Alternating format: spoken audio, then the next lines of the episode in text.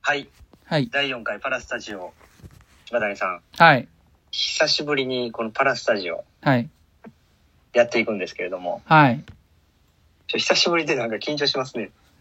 そうで すね。うまく運べるか、ちょっと僕も緊張し てます。だいぶ心配ですけど ね。はい。まあでもやっていきましょうよ。はい。そうですね。はい久しぶりにね、これ、この方はね、僕がどうしても話を聞きたくて、はい。オファーさせていただいて、すごい方に来ていただいてるんですよ。あ、ほんまですかはい。いつもはですね、はいパラスイマーなんですけれども、今はい。日はパラスイマーじゃないということで、その辺あも、はいはいそうなんですよ。その辺も含めて、あ。はい。今日、しっかり深掘りしていきたいなと思いますのいで。や、楽しみっすね。はい。はい。じゃあ、いきますか。はい。はい。パラスタジオ開店でございます。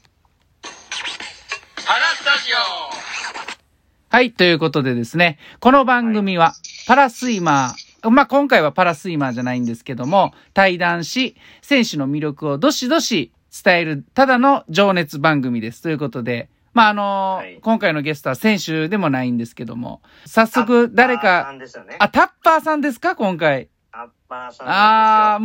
もう、絶対欠かすことのできない、パラスイマーのパートナーですね。パートナーの。はいはいはいはい。はい。もうずっと待っていただいてますからね。い。はい。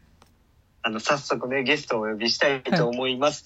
えー第4回、えーパラスタジオゲスト、タッパーの伊藤大輔さんです。どうもー、こんにちは。こんにちはこんばんはおはようございます。伊藤大輔です。 よろしくお願いしまおす。願いします。誰じゃいっていう感じですよね。はいや、そんなことないんですよ。あの、僕らこの間、あの、奈良で会ったじゃないですか、久しぶりに。い。久しぶりでしたね。はい。で、あの、奈良で会った時に、はい大輔さんの話やっぱ聞きたいから僕パラスタジオやりますわって言ったんですけど、うんその後結構大輔さんのパラスタジオ聞きたいっていう声が結構ありました。そんなあうるん。そんなあったのあ の、久保さんの中で。いやいやいや、久保、久保イス聞いてる方結構コアな人多いんで。あーあはいあのそうです大輔さんのパラスタジオ聞きたい 言うて。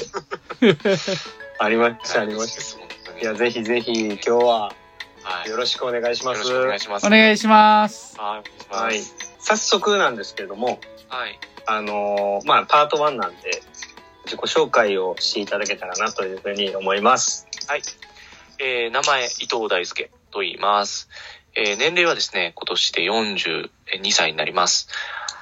あのー、もともと水泳をや今日やってて、で、えっ、と、マスターズまでやあ、マス、まあ、ちょっと時期を置いた時期もあったんですけども、マスターズを2010年からやって、2016年ぐらいまでですね、えーやってます。へー仕事は以前は教員やってたり、まあ、その中でも本当に水泳指導っていうのは熱心にやってた方なんですけども、まあ教員辞めてからですね、いろんな職業を転々としてて、うんうんで、今現在は通訳案内士っていう、あの、外国人のお客さんを案内する、日本を案内するガイドですうんうねん、通訳ガイドやってたり、うんあと、スペイン語の翻訳をやってたり、あと、スペイン語と英語の通訳っていうのを仕事としてやってます。えー、あと、夏なんですけど、はい。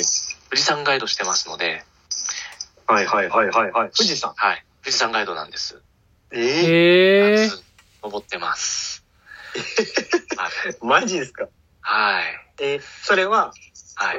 例えば海外から来られた方をメインにやってる、やってたって感じですか今はもし、あの、あんまり海外から来れないかもしれないそんうでけですすど。ね。はい。から、えっと、そうパンデミックパンデミック前っていうのは、はいその海外専門ではないんですけども、日本人のお客様ももちろん、あの、お連れしてたんですけど、外国のお客様中心に登ってました。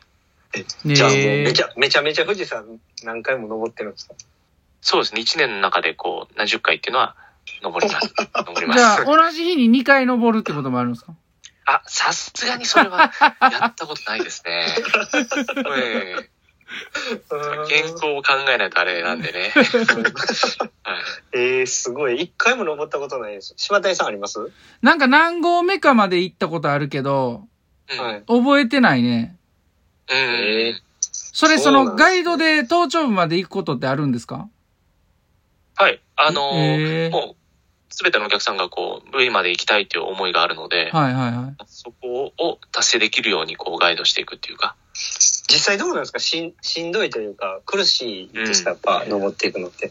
あの、しんどいですね。あの、一気にやっぱ高度上げちゃうと、高山病になっちゃう方が多いんですよ。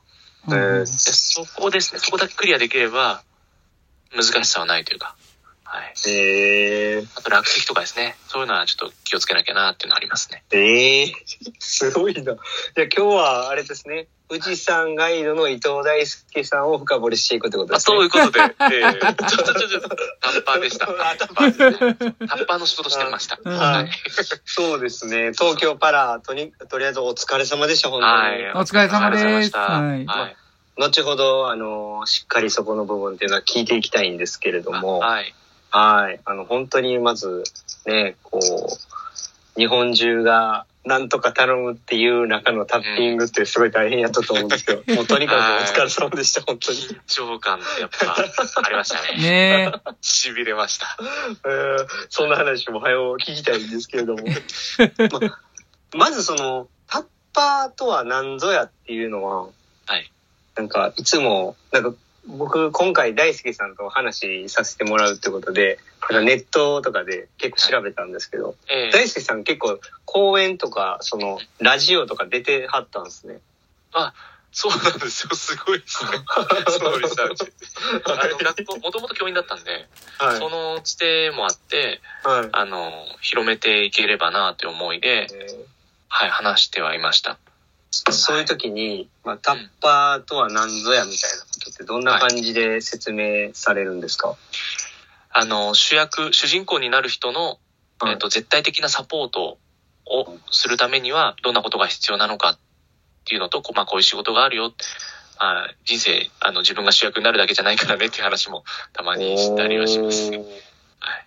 すげえ。まあ、多分やっタぱッ、パーあの、僕はいはのい担当のあの、あれですよね、選手の、やっぱ、うんを、やっぱメインに伝えるので、その、その人がうんど、どんなことをしてて、どんなすごいややつなのかっていうのは、はいそれがメインです。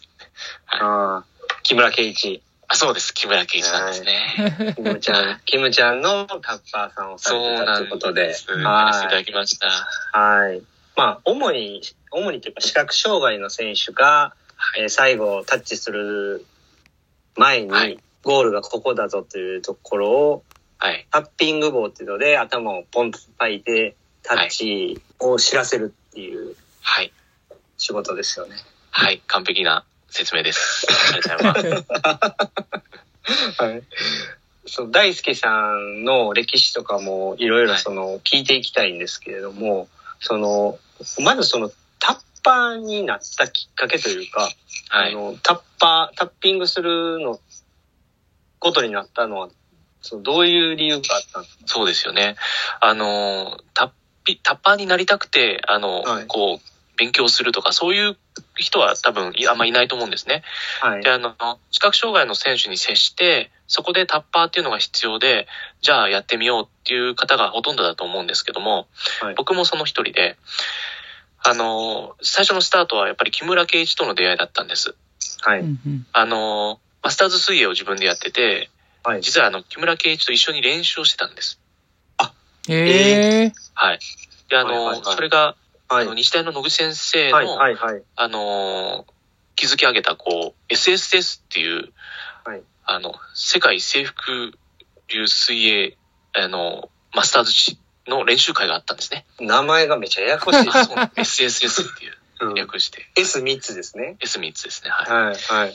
あの、その中で、こう、はい僕が入って、で、一緒に練習して、っていうことをしてたんですけども、そこで出会ったんです。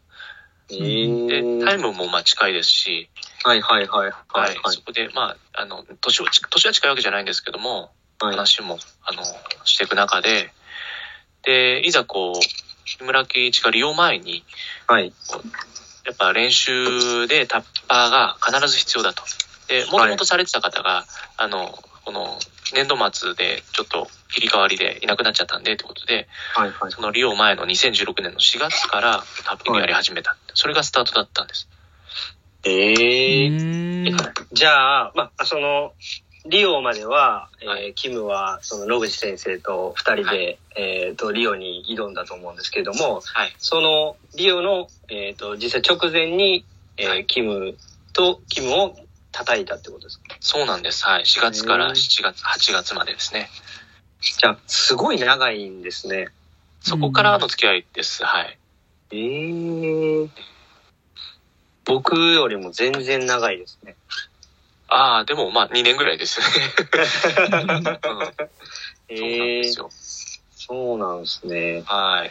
だから、でその、はい。んんなんですかね、そのタッパーとしてっていう、その、やっていく中で、このリオ前と東京のちょっとやっぱ変化っていうのもまあありますし、うん木村圭一自身も成長してるじゃないですか。はい。そこもちょっと一緒に、こう、あの、生活できたっていうのは、本当に、うん、う、嬉しかったですね。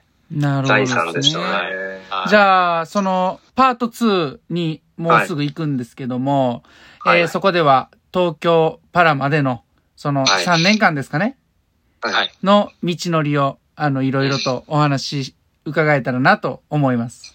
はい。はい。じゃあ、これにてちょっとパート1は終了ということで、はいはい、伊藤大輔さああんでりがとしうござた。いました。ありがとうございました。